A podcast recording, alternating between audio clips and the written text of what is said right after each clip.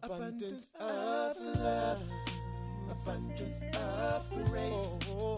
Nailed to that cross, you took my place. Oh God, You paid my ransom. my ransom. Your love, Your love you gave us abundant life. Abundant Life Christian Fellowship Church. Loving God, loving people. Now, here's Pastor Scott. morning a sermon out of 1 Timothy chapter 1. 1 Timothy is our book of the month for February. And if you have your Bibles, you can turn to chapter 1 in 1 Timothy. If not, these verses will be on the screen and you can follow along. This is a message that I really want you to focus on. I always tell you try to focus, try to let God speak to you. I really want you to receive what the Lord has for you today, so be a listener. Amen? The Bible says that you should have ears to hear what the Spirit says to you, and I pray that you will today. In 1 Timothy chapter 1 verse 5 the bible says the purpose of my instruction is that all believers would be filled with love that comes from a pure heart a clear conscience and genuine faith i want to preach to you this morning from a sermon titled don't miss the point look at somebody and say don't miss it Pray with me. God, thank you for your word. God, I thank you for allowing us to be in your house one more time. God, I pray that you'd anoint my mouth and my mind to say things that would be sound doctrine, things that would honor you. God, I pray that you'd speak to us today, your people. We need to hear from you, God, and I pray that you would strengthen us today by your word. In Jesus' name, amen. Don't miss the point. Anybody ever tried to explain a story to somebody and they kept focusing on the wrong thing? They missed the what? So much of that is going on inside churches today, inside ministries, all around the world. People are sitting in churches and missing the point. People are standing up teaching and preaching and missing the point, and I want to make sure that we don't miss the what?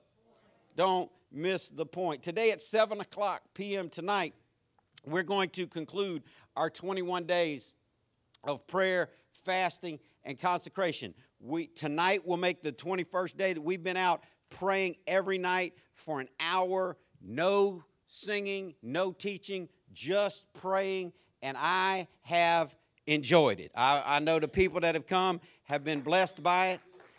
I always say I know you can't come to everything, but I think the, the, the, there, was a, there was a core group of uh, a, a handful of people that made every single night, uh, sat in the same chairs and, and, and prayed at the same places every single night.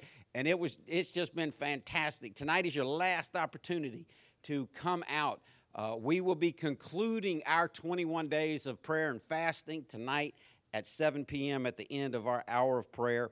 Everybody's invited to come out to that. Then, for those not rushing off to the Super Bowl, ooh, pa- Pastor, we gonna have church on Super Bowl Sunday? Yeah.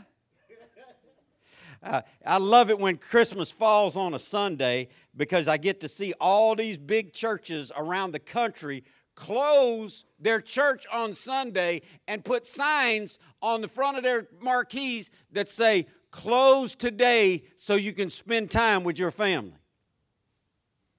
Where's a better place to spend time with your family on Christmas Day on a Sunday morning than celebrating Jesus Christ? But anyway, people wonder are you really going to do that tonight with the Super Bowl on? Listen, if you need to be watching the Super Bowl, watch the Super Bowl. I tell you all the time. I know everybody can't come to every service, but come if you can and pray for us if you can't. After our hour of prayer tonight, we are going to break our fast together. Um, I know for me, and and and um, at least one other person I know uh, ha- ha- haven't been eating, and I haven't had I haven't chewed anything in 21 days. I'm gonna chew something tonight at seven o'clock, um, and so I I told people that come if you came anytime during this 21 days, or if you come tonight, I want to invite you to our uh, fast breaking meal. Uh, we're to move from here over next door Uh, somebody's to sneak the TV on, I'm sure. But I told you this, this, this will be a different kind of deal because everyone that knows me uh, knows that me and my sons eat out every night of the year. we don't eat at home. I don't cook. There's no food in my house. We got cereal. Uh, we got some bread for peanut butter sandwiches if I'm running late from work so they don't starve to death. But since their mother died, there's no cooking in my home. And uh, I don't cook, so we eat out every night. We're doing something different tonight. I'm going to cook everybody who comes a meal, and I'm going to serve it to you, and I'm going to pray over you um, as I serve you this meal. Now, I'm going to give you a precursor so you don't skip the Super Bowl and come just for that. Uh, it's going to be a fast breaking appropriate meal. Uh, you, you're, supposed, you're supposed to break your fast with something very light. And I can't think of anything lighter than soup and saltine crackers, and I can make that. The joy will not be in the quality of the meal, the joy will be in the fact that y'all get to watch me chew food. And crackers are going to be good. They're going to be good. Oh, crackers are going to be good. I, I'm not as excited about the chicken noodle soup as I am about the saltine crackers. Um, but we're, we're going to have that and a couple other things, and uh, you're invited to come if you so choose. We're going to have a great time tonight during that way. But many of us during the last three weeks have been seeking God in a very diligent way. And I want you to know that you should do that throughout the course of your lifetime. The Bible says that God is a rewarder of those who diligently seek Him. If you're not getting all from God that you feel like you need to get, if you're not hearing clearly from God, if you're not walking in the blessing of God, the abundance of God, the anointing of God, I want you to understand His promise is that He rewards those who diligently seek Him. And so I'm thankful that we've had these 21 days, but I'm also thankful that uh, whoever makes that white and blue box of premium saltine crackers. I'm going to be digging into it. Any, let me tell you, I always like to tell you how you should really do stuff. Any, anybody know how to really make a, an ICEE? Y'all kids, y'all don't know about ICEEs. Y'all remember 7 Eleven came out with the ICEE? Y'all remember that? Uh, red, that's the only kind. All the rest of that stuff is foolishness. The blue, the banana, hot garbage. Throw that away. That was just made for crazy people. But you go in, you get your ICEE cup. You, you, don't, you, you don't put the lid on it yet. You keep the lid off. Now, ICEE cup has a domed lid with a hole in it. You don't put the lid on it yet because it ain't ready for that. You fill it up about halfway. Then you shake the thing like that. Then like this. Then you bang, bang, bang, bang, bang, bang, bang. Then you fill it up halfway again because now you only got this much in ICEE. Let me tell you something. You go to ICEE, you pay a dollar nineteen. That was in the 70s. You pay a dollar nineteen for an ICEE at the Kmart, uh, uh, and, and, and, and you just go you didn't get but this much anyway. So you fill it up two, three times, then you put the lid on it. Then you fill it up to the top of the lid. Then you cover that lid with your, now you're going to get some red on your hand, but it'll wash off. And so I, I like to tell y'all how to, you know, get the best out of stuff. I'm going to get, get back to this in a minute, but I'm going to tell y'all, because I got these saltine crackers on my, on my mind. If you are a professional, I'm not talking about amateurs. I'm not talking about rookies. I'm not talking about people that don't know what they're doing if you're a professional and you get the opportunity to get the first 20, because that's about the right amount, or 30, but if you could get the first half of that sleeve of crackers, or you could get the, the last half of that sleeve of crackers, all the professionals know which half you want to get. The last half. Raise your hand, Rick. Y'all listen to a big man that knows what he's talking about. You get the last half of that sleeve. Why? Because a professional knows that's what the salt and the crumbs at the bottom. You tear that wrapper open and you, uh, you lick that thing. And hey, I'm getting the last half of every sleeve of saltine crackers in the building tonight. I might let somebody have one. Just a little tip. That's free. That ain't even in my notes. That's just free on how to be a professional saltine cracker eater. And you're welcome to come out. But during this 21 days, God has shared many things with me, but it's all brought me to this one passage that just started our book of the month. And the book of the month is something that I read through every month and invite people to read through with me. Sometimes you might only get through the whole thing once in a month. Sometimes you might read it more. Sometimes you might not get through the whole thing, but I concentrate on one book for the whole month, reading it, rereading it, getting it in my spirit, focusing on it, hearing from the Lord. And this 21 days of everything that God has told me has pointed me to this one passage that plainly describes to us the purpose of real Christianity. In our opening text, 1 Timothy 1 5, I'll read it to you again. The purpose of my instruction is that all believers would be filled with love that comes from a pure heart, a clear conscience, and genuine faith. So, the purpose of this book is that we be filled with love that comes from three things that it comes from a pure heart, uh, it comes from a clear conscience, and it comes from a genuine faith. But before we look at verse 5 in depth, I want us to see four things out of the next two verses, verse 6 and 7, that disqualify people from getting the point. Say disqualify.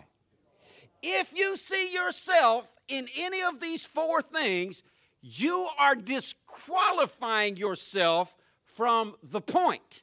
Now, of the message is Don't Miss the Point.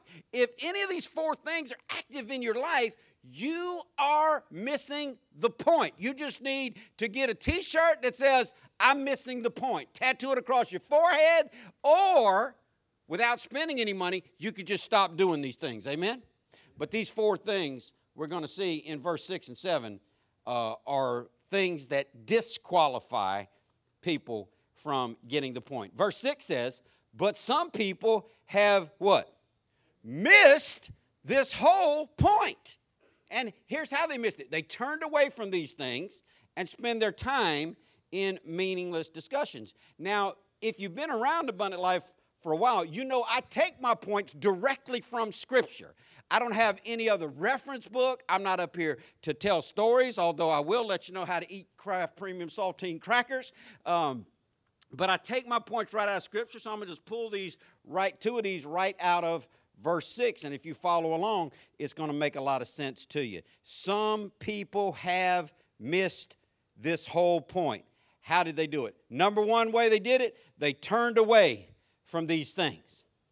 Now, this is something that's going on all over the world. People started down the right path and then they turned away from it. Do you know you could have a map to where Wingstop is on 103rd Street, it would be real easy to find. You could have a map to how to get to Wingstop on 103rd Street, and you could start driving in the right direction. But if you make a right hand turn on Jamie's, you, you're not going to get to Wingstop. You're not going to get there as fast as I'm going to get there.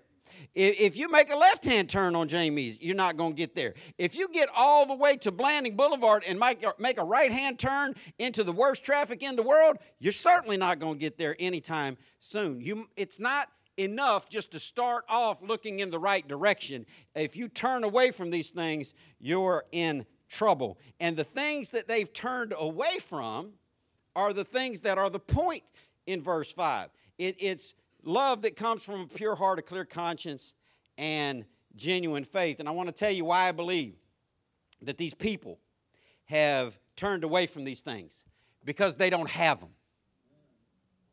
So you can only really give to someone what you possess. I can talk to you about baseball until you get up and run out the door. And, and, if, and, and, and, and Elder Jimmy could too, uh, but he's going to want to talk to you about the Chicago Cubs. I'm going to want to talk to you uh, about the Atlanta Braves. But I could talk to you about Atlanta Braves for a long, long time. I could talk to you about other things. I could talk to you about hockey for about four seconds. I could.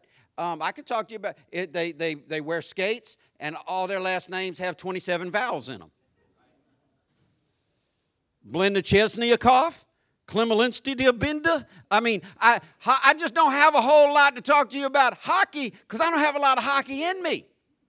Now, you might disagree, but I'm talking about ice hockey, okay? That's funny. Y'all missed it. But they can't give away what they don't possess. I can't talk to you uh, passionately about uh, trigonometry because I don't possess a passion for trigonometry. And these people that find themselves in church, they can't talk to you passionately about things that they don't possess. And that's why they've turned away from these things. The second thing that disqualifies them, we see in verse 6, they spend their time in meaningless discussions. Now, you could get into words a lot, and, and I love words. I love study. Uh, sometimes, if you look too much, you miss the point. But anybody want to take a shot at that word meaningless and, and just take the word apart and give me a, a definition of that word, taking that word apart? Idle talk. I'm talking about wordsmithing that word meaningless, though. D- Dina said it has what? Meaning less, or it has what? Less meaning. It could mean no meaning, but it at least has less meaning. And this is one of the ways you can find out who disqualified from getting the point. People that spend their time in meaningless discussions. Now, we're talking about the context of in church. And we're going to look at the context of some people who classify themselves as leaders. Do you know there are pastors, preachers, teachers all around the country that stand up and preach every week and they talk about meaningless things and people leave having learned nothing? And some of them are the greatest orators on the planet, and they've got the biggest churches on the planet. They, they've got just thousands of people everywhere, and they've got such a gift for speaking. And I've told y'all about these people, and I've sat under people like this in my lifetime where people leave saying, Oh man, Pastor was preaching this morning. And then you ask him, What was he preaching about? I don't know, but he was going off. Well, what do you remember about the message? Nothing because it had no meaning, or the meaning was less than what it should have been. I've had so many people tell me, Pastor Scott, I've been learning so much about the Bible since coming to Abundant Life. And that's cool and that's awesome, but that's really more an indictment about where you used to be than it is of where you are. They must have spent their time talking about things with less meaning because I come to you this morning to talk to you about the resurrected Lord Jesus Christ from his perfect and holy word, and that's got all the meaning. But they talk about things that, that mean less. They, they focus, many of them focus on things that may have some point, but they're not the point. I've seen in the last month, I've seen pastors in, in, uh, on social media say that the entire point of Christianity is revolution. And I thought, well, there's some revolution aspect to Christianity because it's a revolt against societal norms it's a revolt against oppressive government. It's a revolt against lies and people who oppose our Christ. But that's not the big point of Christianity. I, have heard, I've, I've seen people put on social media the whole point of Christianity is social justice. Certainly, there's a social justice element in Christianity, and Christians need to be concerned about social justice, but that's not the big point either. I've heard churches talk about getting rich and health, wealth, and prosperity. And surely a loving father said, If you know how to give good gifts to your children, how much more will our Heavenly Father give good things to those who ask? The Bible says it's the Father's good pleasure to give us everything. So surely there, there is health to be had in Christ, there's prosperity to be had in Christ, but that's not the big point. I've heard people talk about helping the poor, bashing other churches, all types of different things, but it's not the real point. The reason we gather together on Sunday mornings is because church shifted from Saturday church to Sunday church 2,000 years ago because after Jesus rose from the dead, the apostles started gathering together on the first day of the week to celebrate the resurrection of the Lord. The point is Jesus. And if you get away from the cross of Christ or the Word of God, and God has said He's elevated or exalted His Word above His name, then you get into these meaningless discussions, topics that mean less than the things that God wants us to focus on. There's a couple other things that disqualify people. In verse 7, the scripture says they want to be known as teachers of the law. They who? These unqualified people these people that have been disqualified from getting the point. It says, but they don't want, but they don't know what they're talking about, even though they speak so confidently. So let's let's see uh, our next two disqualifiers. Number three, they want to be known as teachers of the law of Moses. See, these are people who want a crowd. They want a platform. They want their voice to be heard. They want respect. They want titles. They want positions. One, one of the truest men of God that I know is my accountability and prayer partner, Pastor Gene Dillon of the New Mount Zion Church. And he, he said something to me years ago. Uh, he, he told me, uh, for somebody to be in this thing for real, with all their heart, for somebody to be in ministry for real with all their heart, they either have to be called or crazy. You do. Because the burden, and this is one thing that, and I try, I tell pastors this all the time, and they, they don't like it any more than Christian, church members love hearing it, is really walking with God, there is a burden involved in that. There's a weight involved in that. These pastors that just love being pastor because they get to be called pastor and they get an office and they get to play golf four days a week, um, they, they, and they're just so happy go lucky. I don't see happy go lucky. Jesus was, Jesus was a man of sorrow, acquainted with grief. I'm not telling you Christianity is a grieving religion, but I'm telling you there's a seriousness involved in it beyond someone just wanting to be called a teacher. And there are people who are like, well, when do I get my turn? That crowd's already disqualified because they desire more to be a teacher than a learner. And those who are learning will always outgrow those who aren't learning. So you've got that crowd of people out there. They just want to be known. They just want people to sit under them because they like the sound of their voice. And the fourth disqualifier in this verse, they don't know what they're talking about, even though they speak so confidently. They don't know what they're. T- there are so many people in pulpits, and here's one of the things. And I'm all for freedom of religion. I'm all for you know do what God wants you to do. But here's a cliche, and I don't give many cliches, but here's a cliche you can hang your hat on.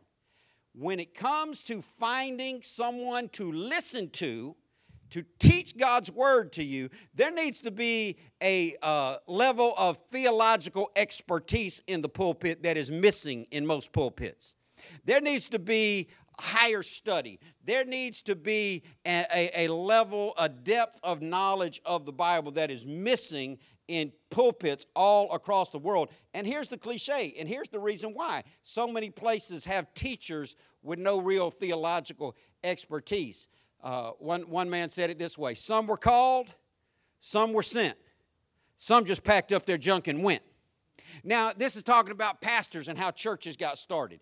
Every church planter, every apostle, every pastor that got, that got ordained biblically, that got talked about in Scripture, they were either called by a group of people to them or they were sent out from a group of people to somebody else. Nobody started their own junk. This is not Robert Duvall in the movie The Apostle. Anybody remember that movie? That my, my man Robert Duvall, he, he, he was a con man. He was a criminal. He decided he was going to go on the lam, hide out, and pretend to be a preacher. He walked out in the middle of a river and he went, I baptized myself an apostle. And that's ridiculous. But there's a lot of that going on today. I, I know people, pastors, that some of y'all know and reference that paid 15 to $40 online. You can do it today. You can go online today and you can put your credit card down for 20, 30, 40 dollars and you can get yourself a, a license. You can be an ordained minister according to the church of crazy people. And it's not worth the paper that it's written on. If you haven't been called by a group of people or sent out by a group of people, if you haven't had someone of note, someone of apostolic succession, someone who is legitimate, lay their physical hands on you. And through the anointing of oil and laying on hands and transference of apostolic succession, then you have no business pastoring a group of people because the Bible says we who do that will receive a greater condemnation. And there's so many people out there, and this is where America misses. Not that I'm not for freedom of religion, but do you know anybody in this room could go start their own church today? No theological expertise, no training, no apostolic succession, no real ordination, no laying on of hands by anybody of note. Just go out and say, Well, I want to be the pastor. And here's the ones that do it. Remember, I said some were called, some were sent, some just packed up their junk and went. The ones who packed up their junk and went, these are the they that's being talked about here. These are the they. They didn't like what they saw. They thought they should be the ones doing it. They thought, I can do it as good or better. So they just grabbed a handful of whoever they could drag away with them and they went out and they started their own foolishness. But all four of these things, those people, they turned away from a pure heart. They don't have a clear conscience. They don't have genuine faith. They spend their time with meaningless discussions. They, they, they, they want to be known as a teacher, even though they don't have the qualifications. And fourthly, they don't know what they're talking about, even if they speak confidently. They don't have a level of expertise. Here's the crazy thing if Carmelita started a dental practice, you don't have any experience in dentistry, do you? Uh, if Carmelita started a dental practice today, she just rented a storefront, put a sign up, said Carmelita Dentistry. And underneath it, she said, I have no license. I have no insurance. I've never been to school for anything to do with teeth, uh, but I brush my teeth, and you should brush yours too. And I've got a good smile. Come see me. Anybody want to let that unqualified woman get a drill in her hand and pry your teeth open, one of them things to hold your jaw up? No. What if she just decided, you know what? Not enough money in dentistry. I want to be a heart surgeon. And she just rented her a storefront. She put up a sign said, Carmelita's Heart Surgery. Heart problems, come see me. And you mess around and, and you go in with a heart attack for, at, at some hospital and they tell you, yeah, you're going to need to follow up with, with a heart surgeon. And you're like, well, there's this lady over here. I mean, she says discount rates. I'd like to check with her. No expertise in heart surgery, no training in heart surgery. Nobody ever sat her down and mentored her in heart surgery. She never served under a heart surgeon anywhere. These are signs of who to stay away from. And nobody would ever think of letting a non dentist dentist on them.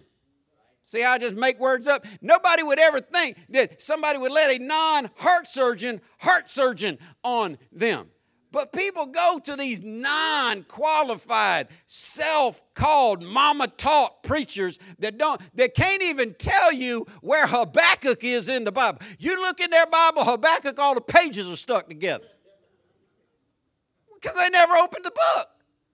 They just are, they don't even know what they're talking about, no matter how confident they sound in it. There needs to be a level of theological expertise. Now, having said all that, here's the good news for the rest of us.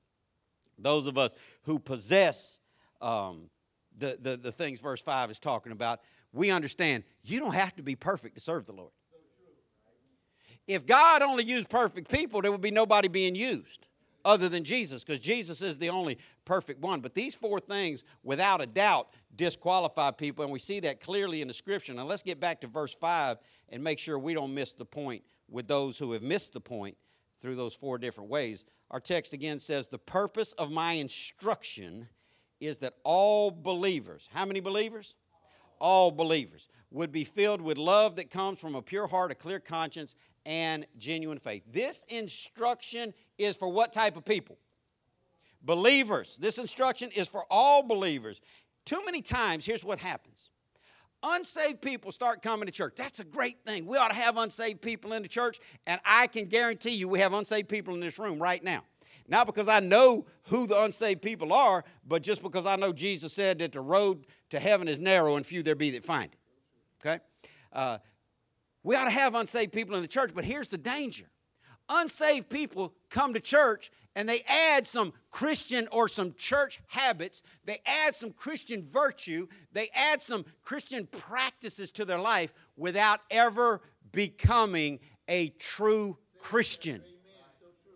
And if all you're doing is adding a little of this and a little of that, trying to turn over a new leaf, if you're just working on your outside without allowing God to work on your inside, then this passage isn't ever going to attach to you because this passage is specifically for believers. And you need to make sure that you become a believer before you leave this planet. Now, let's look at the threefold purpose of this instruction because the apostle gives three reasons why. He said, This is my whole purpose. Don't miss the point. Here is the whole purpose to be filled with love that, that comes from three things a pure heart, a clear conscience, and genuine faith. Let's look at them one at a time. To be filled with love that comes from a pure heart.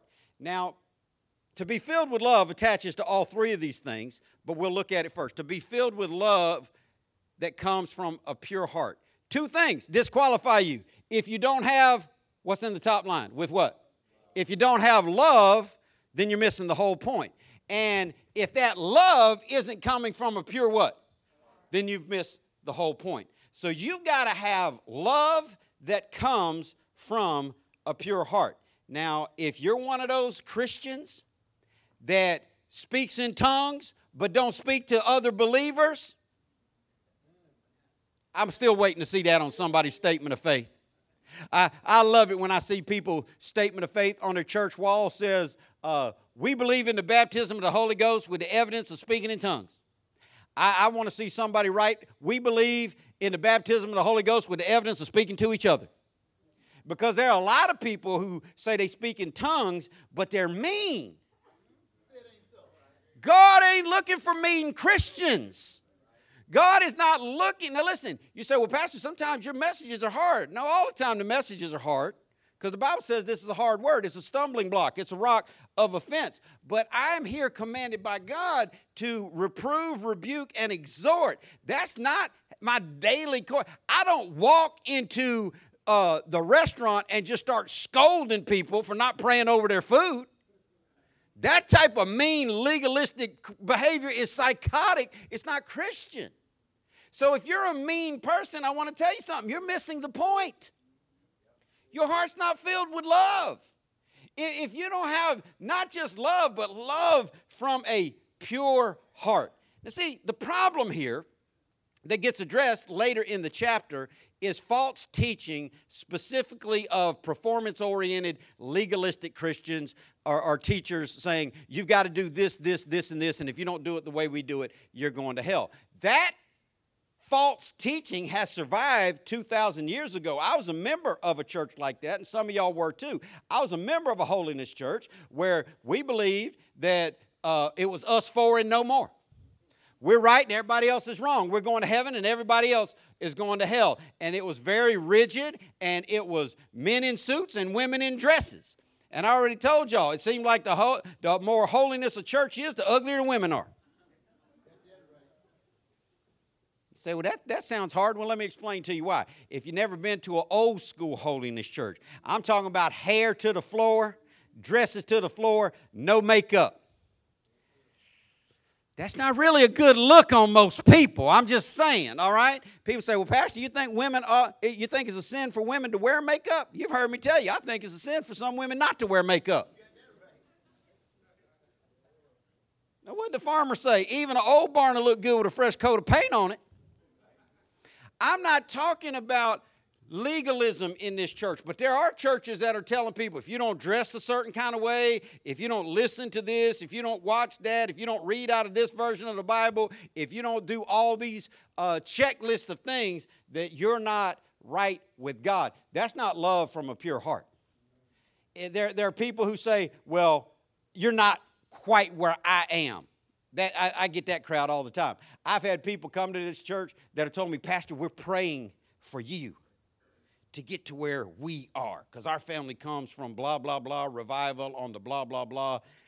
And I'm thinking, you don't pay tithes, you don't pay offerings, you don't serve in any ministry, you don't have a track record of 40 years of faithfulness in one city serving God, but you're trying to get me to catch up to where you are? That's a messed up picture.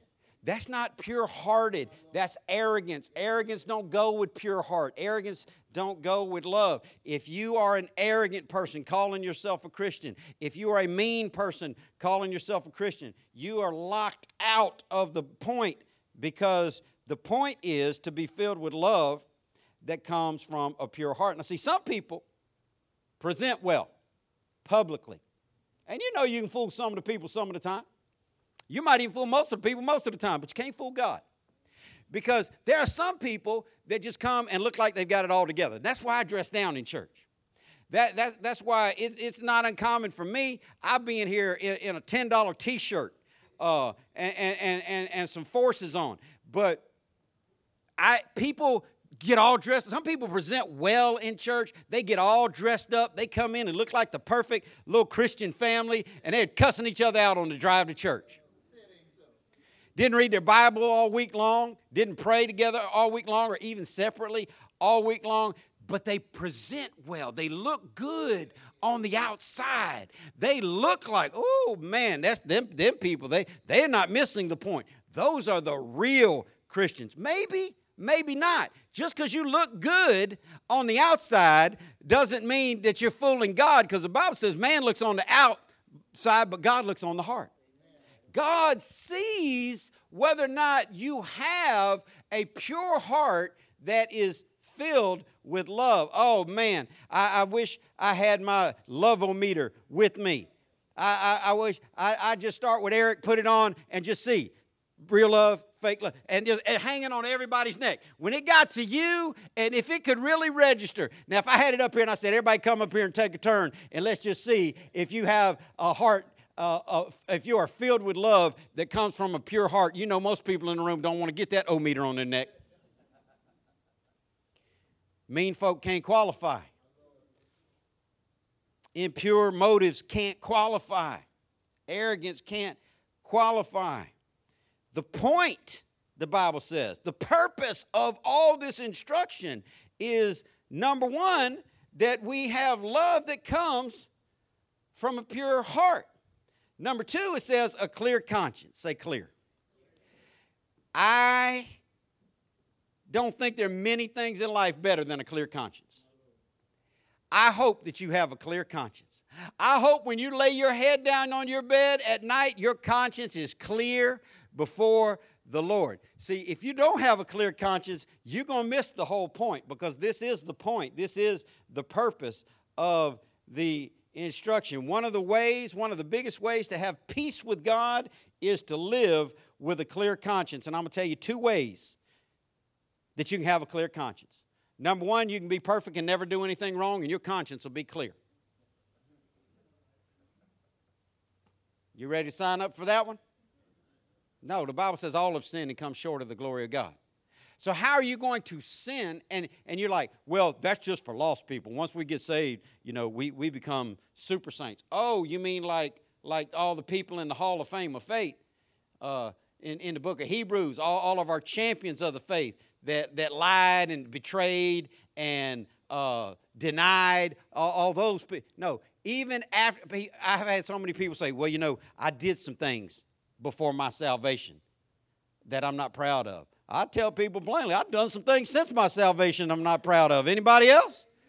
I mean, this religion has got to die so, so, so that Christianity can come to life. But a clear conscience is not gained by living perfect because God wouldn't command you to do something you can't do and you can't live perfect. There's nobody who is sinless except Jesus Christ. And God's point is to sanctify us we're never going to become sinless, but you've heard me say before, we all need to sin less.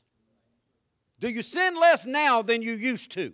If you do, you're moving in the right direction.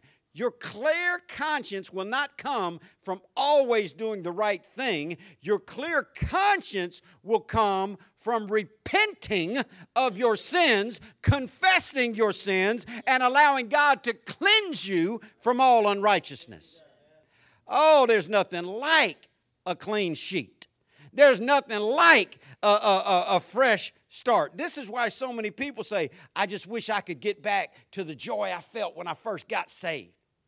What you're not understanding is the reason you felt that joy is because you felt clean before God. You felt accepted by God. You had been overflowed with God's love, and you felt like you could relate to God. But as life put you through the pressure cooker of this world, and you got stained and you carried shame and you accepted guilt, then you've backed up from the Lord because your conscience isn't clear. You can't go back and change the past, but the Bible says if you confess your sins, He'll forgive you of your sins. The Bible says if you forsake your sins, He'll forgive you of your sins.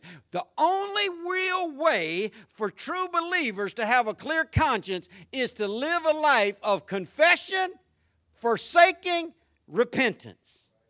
Repentance is something that's not talked about enough in the church, but it is the message. The Bible, Jesus said that there hadn't been a greater prophet arisen uh, since John the Baptist than John the Baptist. John the Baptist's message was repent, for the kingdom of heaven is at hand. In the Gospels, when it says that Jesus began his ministry by saying, guess what? Repent, for the kingdom of heaven is at hand. Repentance is the message but that's not popular because here's what repentance is repentance is being given the truth to where you see it so clearly that you understand you're walking in the wrong direction and you turn around and you walk in a different direction. It's I'm walking this way, I'm not doing what I'm supposed to be doing. The Bible says what I should be doing, and I say, wow, I'm going the wrong direction. I repent of that. I turn around and I go back toward God. Here's the problem too many times in the life of real Christians, we repent of our repentance. What does that mean? We turn around on our turnaround. We're, we're, we're going away from it. We're not studying like we should. We're not praying like we should. Then we read the Bible says, pray without ceasing. Study to show yourself approved. And we're like, hmm, I got to do better. So I walk back this way. And so we've repented toward God, but then we're like, kind of like that back there. We just repented of our repentance. Are you following me? We turned around from our turnaround. And that has happened too much in my life and in your life, if you'd be honest. That has happened too many times in the life of a real Christian where God let you repent of something and you turned around on your turnaround and you went back to what God already told you to repent of. But the scripture says that godly repentance. Uh, brings sorrow not to be repented of. There is a repentance that will cannot be repented of. Some of it, I hope somebody in this room has repented of something that you haven't gone back to. I know I have.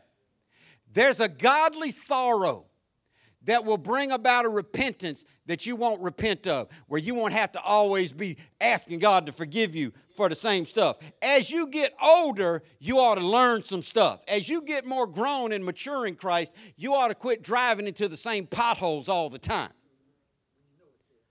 You ought to realize, you know what? I'm not going to keep making that same mistake over and over. I'm going to cut, I'm not going to turn around on my turnaround. I'm going to turn away from that and leave it alone forever. And I want you to find that type of repentance. I want you to get a turnaround that you don't turn back around on. Because here's the thing when you turn around on your turnaround, when you stop repenting of what God told you to repent of and you go back to it, your conscience is not clear.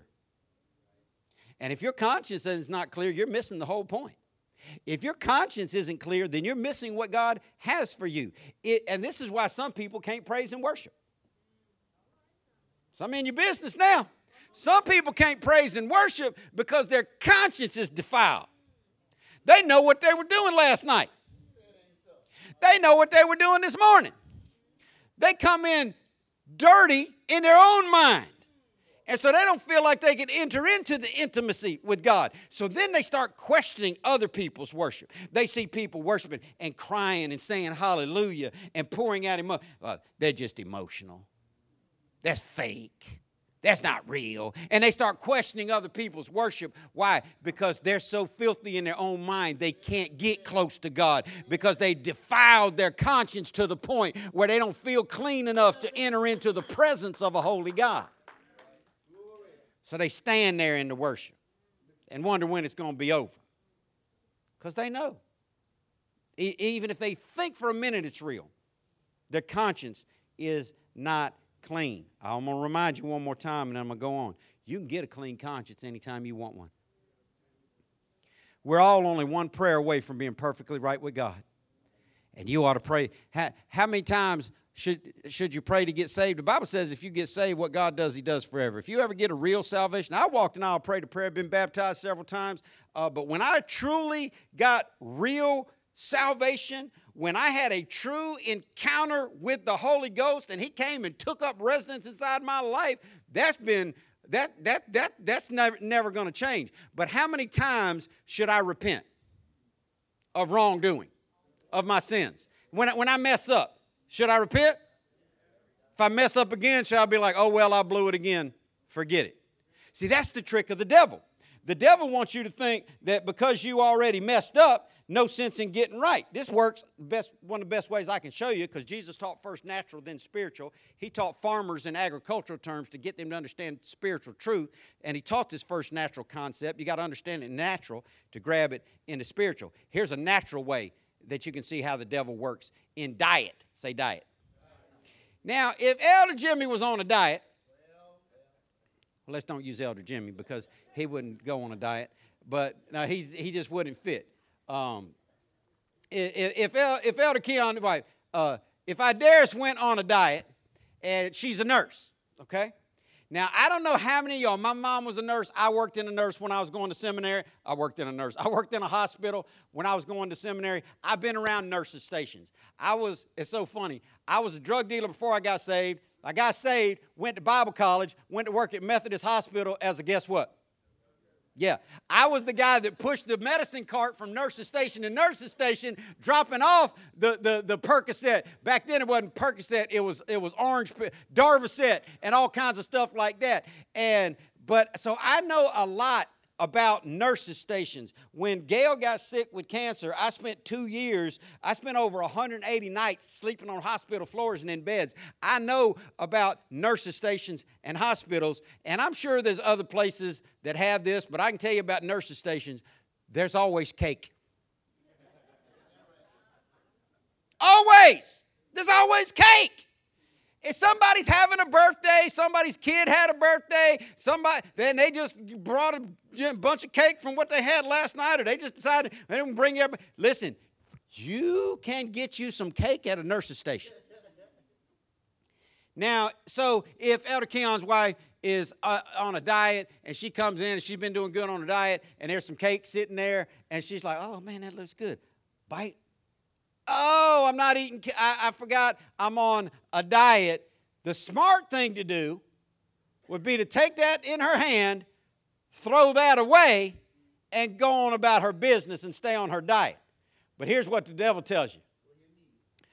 Oh, you've already blown it. Now you may as well finish it, and there's a cupcake just calling you. And this is, and then, and then lunchtime comes around, and people are like, well, I've already blown my diet. Might as well have a cheat day like the other 300 days you just had. And you just keep blowing it. That's the same thing the enemy wants you to do when you fail in serving God. When you stumble, when you sin, when you fall into a transgression, See, because Christians fall into transgressions, they don't run after transgressions. Lost people run after transgressions. Christians fall into them. Christians get into traps and snares and ditches. Lost people pave a highway to get to their own destruction. A different message for a different time. But when that happens, you can say, Well, I may as well go all in. Or you can say, I need to stop this right now and I need to repent of it. You can get a clear conscience every time you have real repentance. Now, if you repent of it, but you keep messing around with that cake or whatever dirt you're doing, then that's not real repentance. And you'll never be able to be who God wants you to be with a dirty conscience. Oh, if I, if, if I could get you to get to anywhere this morning, I'd get you to get to the place where you truly repented and let God give you a clear conscience. Let God give you a clean mind. Remember what David said in, in, in, his, in his great psalm of repentance in Psalm 51. He, he cried out to God after his sin. He had failed God again. Uh, we, we look at David uh, as, as we should, as a hero of the faith. We look at him as a champion for God. The Bible says he was a man after God's own heart. God said his ways always pleased him. Um, but David was a scoundrel. David had at least eight wives that we know of. David had a whole messed up family. David had incest and he was running from his own son, scared his own. Listen, any man who's scared of his son is going to be. You scared of this boy yet? Not yet. Any man scared of his own son uh, has got issues. But David had had issues, but in his deep down in who he was, he loved God more than he loved his issues. He loved God more than he loved anything else. And when he had sinned by, by committing adultery and murder, he came to God to get his conscience clear and he cried out, Create in me a clean heart O God, and renew a right spirit within me. Da- David wanted to get back right with God. He needed, he said, Purge me thoroughly, wash me so I can be clean. He needed his mind to be able to reconnect with the love that God has for him because the devil wants you to believe you're too dirty for God to love. And the only way you're going to get a clear conscience is if you repent and you ask God to forgive you. And He said He'd do it. He said He would. And He can't lie. He said if we confess our sins, He's faithful and just to forgive us our sins and cleanse us from all unrighteousness. You can be perfectly clean in the eyes of God before you leave here today. But you got to be determined not to pick your dirt back up. Or then you're just going to be repenting of your repentance and turning around on your turnaround back and forth. The third thing the scripture says is the point is genuine faith. Genuine faith. You, you need to be filled with love that comes from a genuine faith. Now, we're a Bible teaching church, and I teach a lot of hermeneutical principles. Hermeneutics is the art and science of properly interpreting literature, especially scripture. And there are certain principles that you can learn that will help you to understand uh, Scripture more plainly. And one of those things is inference, the principle of inference. There are some things that are clearly inferred. I'm not talking about speculation. Speculation will cause you to stretch and miss true doctrine. I'm talking about things that are clearly inferred. Uh, I'll, I'll show it to you this way and move on. If there is a genuine faith, there must also be a what? A ingenuine, a disgenuous. You're, she's wondering if ingenuine is a word. It's not. Um, but you said it, so I was going to go with it. I actually looked up the antonym for genuine, and it's false. Okay? The opposite of. Uh, a word that means the opposite of. So if there's a genuine faith, there's also a what? A false faith. So everyone in this room that claims to have faith either has a genuine faith or a what? False faith. Well, that ought to cause you to panic. That ought to cause you to freak out. That ought to cause you to really be concerned because the Bible says that if the righteous are scarcely saved, where shall the sinner appear? It blows my mind. One of the things that blows me back more than anything else I see in life is when people come to me for counseling and they, they sit down and I say, Tell me what's going on. And they give me this laundry list of dirt they're, they're caught up in. And I'm like, Well, have you ever considered salvation? Oh, no, I'm saved. I know I'm saved. You just told me that you were struggling with everything from gluttony to, to, to every whatever sin you want to think of, but you're sh- why are so many people convinced that they're saved when they have nothing to stand on for it. Now, there's only one person in the room right now that I would say is a sure enough Kansas City Chief fan. Other people can talk that yang. Other people, other people can say, "Oh man, I'm about them Kansas." Stand up, Wayne. Stand up. Now that right there is a Kansas City Chiefs fan. All right, go ahead. Hey, he got red, he got red shoes on. Okay, He's representing. This is, there is some proof text. And it's just not that. He's been talking to me about his love for Kansas City for years. I can never remember that dude's name. We're going to have to talk about that dude that wore number 46, uh, ended up killing his parents. Uh, I knew first time that boy took his helmet off, I knew he was a mass murderer played for y'all back in the day. Angry Joker. That Thompson sure is. That see proof to Kansas City. There are people who have no proof to their salvation at all. Well, what makes you think you're saved? Oh, I know I'm saved. My mama took me to church when I was little. Nothing in the Bible says you got saved because mama took you to church. Coming to church don't make you a Christian no more than sitting at McDonald's makes you a Big Mac. Why do so many people think they're saved when they have no proof text for it? Where, where is your where's your love for God? Where how much scripture do you know? How much time do you spend praying for lost people? How much do you agonize over your own sin? How much time do you spend praying for anything? None. But I know I'm saved. Oh, I would run to the altar on that. The, the difference between heaven and hell, it, it, it's too great for you to have a hope so salvation. The Bible says these things have been written down that we might know that we have eternal life. Do you know for sure that God's going to let you into heaven? Well, I just believe God loves all people and everybody's going to go to heaven. That's not taught in the Bible. Jesus preached 15 recorded sermons in, in the Gospels uh, 16 recorded sermons in the Gospels, 15 of them spoke directly about hell. Hell is a real place.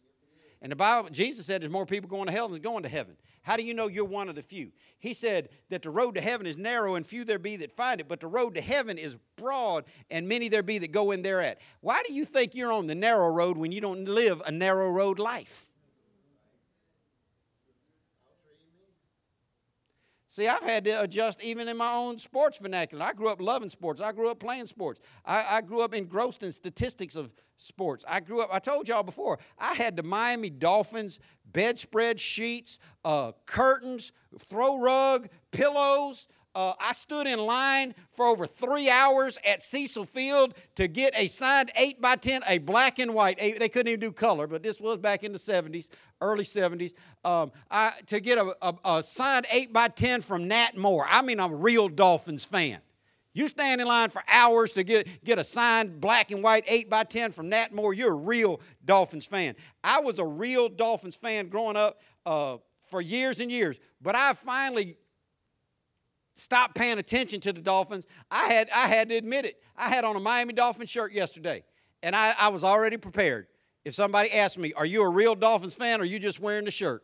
I was going to have to say, I'm just wearing the shirt. Why? Because if you can't name me five players on offense and five players on defense, that's not even half. Then I don't. Oh, I'm a real. Oh, uh, uh, uh. Florida State wannabe fans, if you can't tell me who the quarterback is, you, you're not a real fan. There's too many people claiming that they're a real Christian, can't quote no scripture, and never led anybody to Christ, give nothing, serve nothing, love nothing about God, but, oh, I know I'm saved. Please hear me well this morning. Don't risk eternity on that foolishness. Don't risk eternity. But I walked an aisle and pray. Nowhere in the Bible does it say walk an aisle and pray a prayer and you'll go to heaven. You got to have a real live encounter with a living God that changes you. You got to have a genuine faith. The Bible talks about false brethren. The Bible talks about people who have deceived themselves. The Bible says in Matthew chapter 7, Jesus talking about the judgment day, he said, Many will say to me in that day, Lord, Lord, I did all these things. Listen to the list of things. He said, I prophesied in your name. Preachers. Did many wonderful works, miracle workers. All the way down to drug addicts. Listen, people are going to get to heaven and be shocked because they're going, but I sang in the choir. I sat in the church. I went through new members class. I gave $3 one time in the offering or $3,000 one time in the offering. None of that is going to get you into heaven. And Jesus tells them all, and this is the scariest passage in the Bible to me because these are people who are shocked when they find when they get to heaven and they find out they're not getting let in and they get into that but but lord i did all this for you And he says, But I never knew you. We weren't like that. I didn't have that relationship with you. Don't be shocked on Judgment Day. Good person, bad person, any person. Don't think that something other than genuine faith is going to get you into heaven because the point of all of this is that those who follow God should be filled with a real love that comes from three things a pure heart, a clear conscience, and genuine faith. So let me ask you is that, is, is that who you are today? Are you filled with God's love?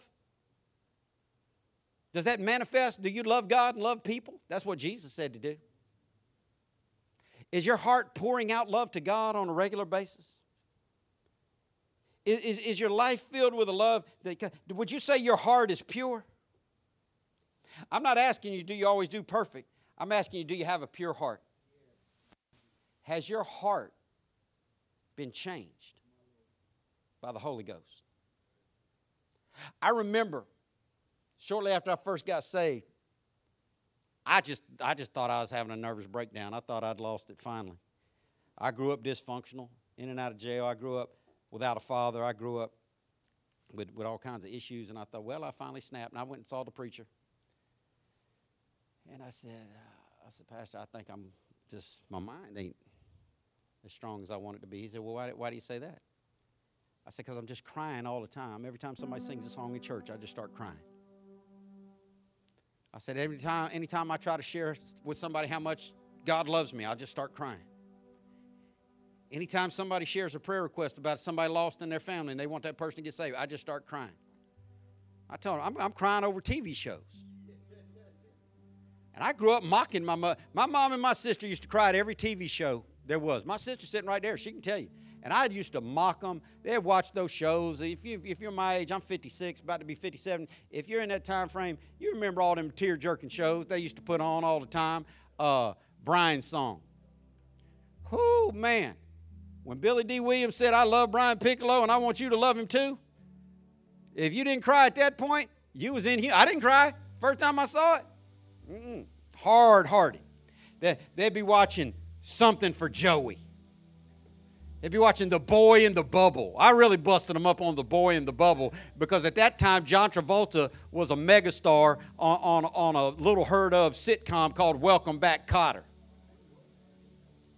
And he was playing this, this, this, this, you know, dying boy in a bubble. And my mom and my sister, oh, the boy's in the bubble and he's dying.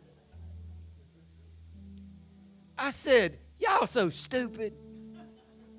That's Vinnie Barbarino oh, off. Well, he ain't dying. He's making money off your tear. And I used to cry it. And I got saved and I just started crying all the time.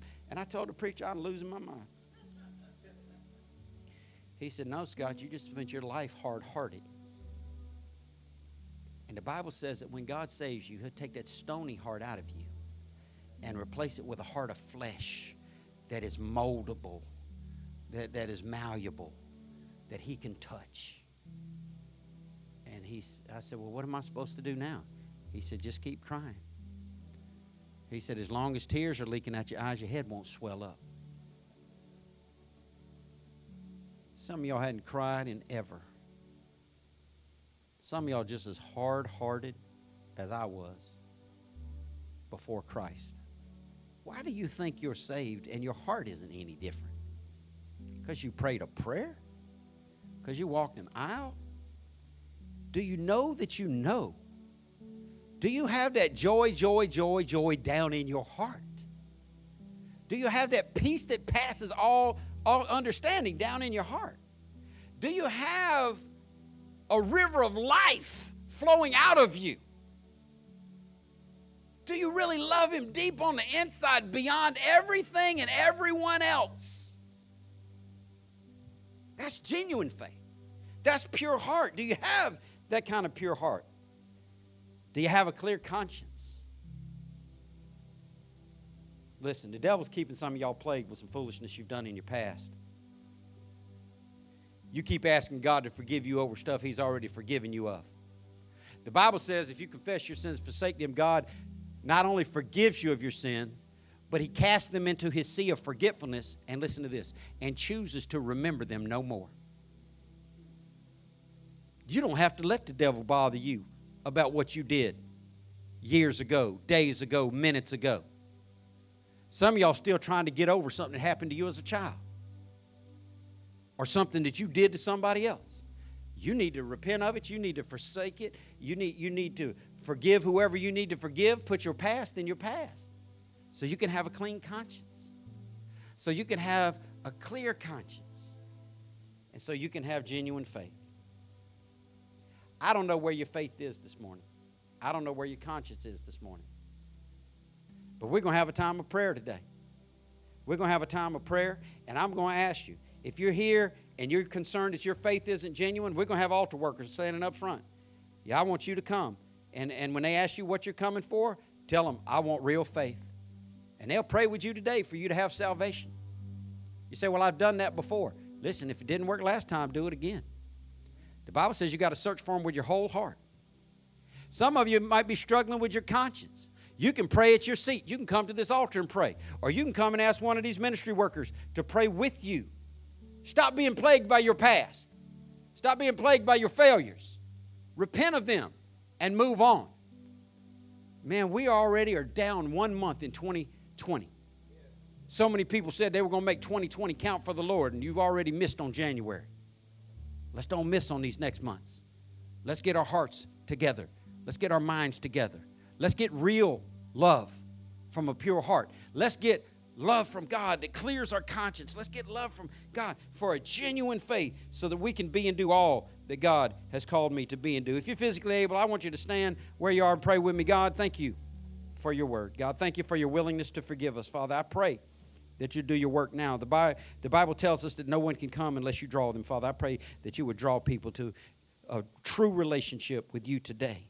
God, I pray that you would clear consciences today, that you would fill us with love, give us a pure heart, a clear conscience, and genuine faith is my prayer. In Jesus' name, amen.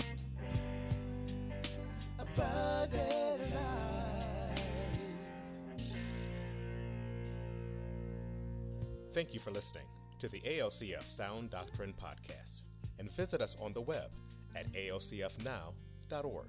Your financial support for this ministry allows us to share the gospel around the world. Your support is greatly appreciated. If you would like to give a donation, please go to alcfnow.org. Abundant Life Christian Fellowship Church, loving God, loving people.